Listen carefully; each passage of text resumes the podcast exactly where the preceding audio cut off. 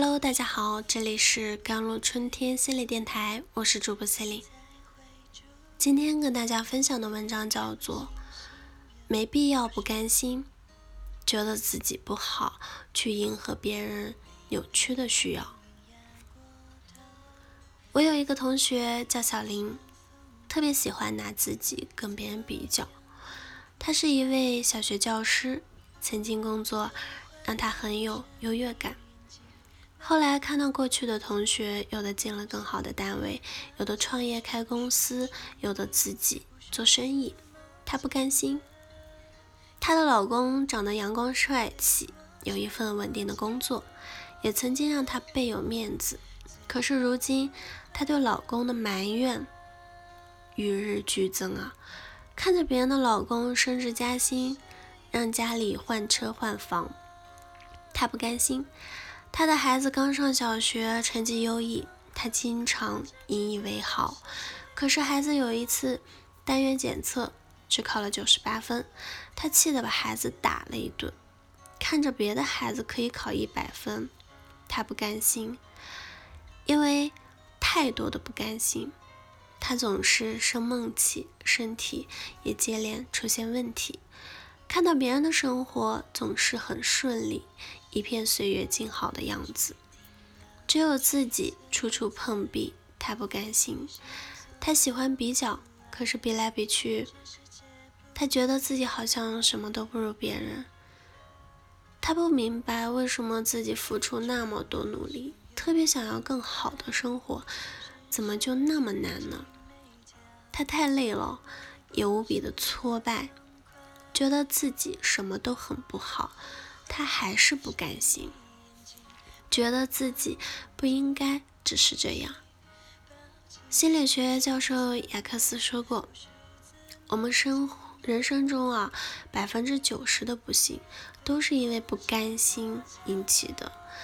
当一个人活得很不甘心，并且为了不甘心去努力改变的时候，他其实已经失去自己了。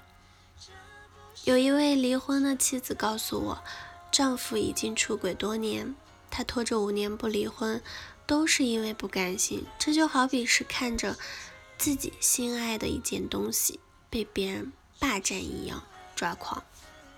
她的意义达到了，但是日子却过得十分的艰辛。每一次她因为留住了婚姻感到胜利时，又会因为对方的冷漠。而深深刺痛他的心，不甘心，让他想证明自己可以留住这份婚姻，可他还是留不住对方的心，他仍然还是不甘心，但已经无计可施。我们去探讨不甘心对他意味着什么。他说：“不甘心让我感觉自己还没有失去这段婚姻，自己并不是不够好。”我还有机会去弥补，像这位妻子一样，在所有的不甘心背后，都有一个迫切的渴望，想要证明自己足够好。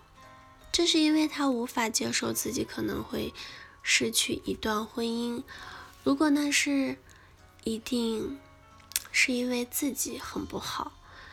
然而，生活常常不是种瓜得瓜，种豆得豆的。标准版游戏还会时不时来点儿不一样的小插曲。一旦遇上这样的变化，不甘心的人就会无法放过，一直在这里较劲。因为当他们还有不甘心在那里，他才会感觉自己是好的。而一旦认命了，感觉里就永远不好了。这就像上文中那个考了九十八分被暴打的孩子。在原生家庭给到他的定义里，他是不允许有失败的。如果有，那一定就是他很不好，必须要不甘心，必须要在下一次考试时努力的扭转过来，才能证明自己足够好。然而扭曲就在这里啊，越想证明就越无法证明。当一个妻子想证明自己可以留住一段婚姻时，就越留不住。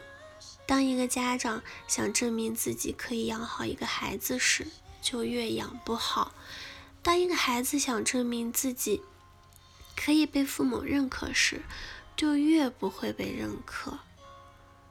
证明不了，并非是因为你不好，只是因为你被放入了一种错误的逻辑。只有保证万无一失，你才是足够好的。然而，你永远都无法保证事事顺利。所以，人生中的失意，并非是因为你不好，而是那些看待你的眼光有问题。这是多么曲扭的设置！只要当你的存在不被接纳，你就需要不断不断的去向别人证明自己，无休无止，没有终点，也没有胜利，这就是不甘心的悲剧。大多数的人一直苦恼于为什么证明不了自己，却忘了去审思这个设置一开始就是一个错误呢？这样的证明永远都不会奏效。但是那些把你放置其中的人，总会告诉你，只要你怎么做，你就可以变好。其实你怎么做都好，只是那些给你限制条件的人一直觉得你不好。他们觉得你不好，只是因为他们觉得自己很不好，才要千方百计的来要求你改变。好了，以上就是今天的节目内容了。咨询请加我的手机微信号幺三八二二七幺八九九五，我是 C 琳，我们下期节目再见。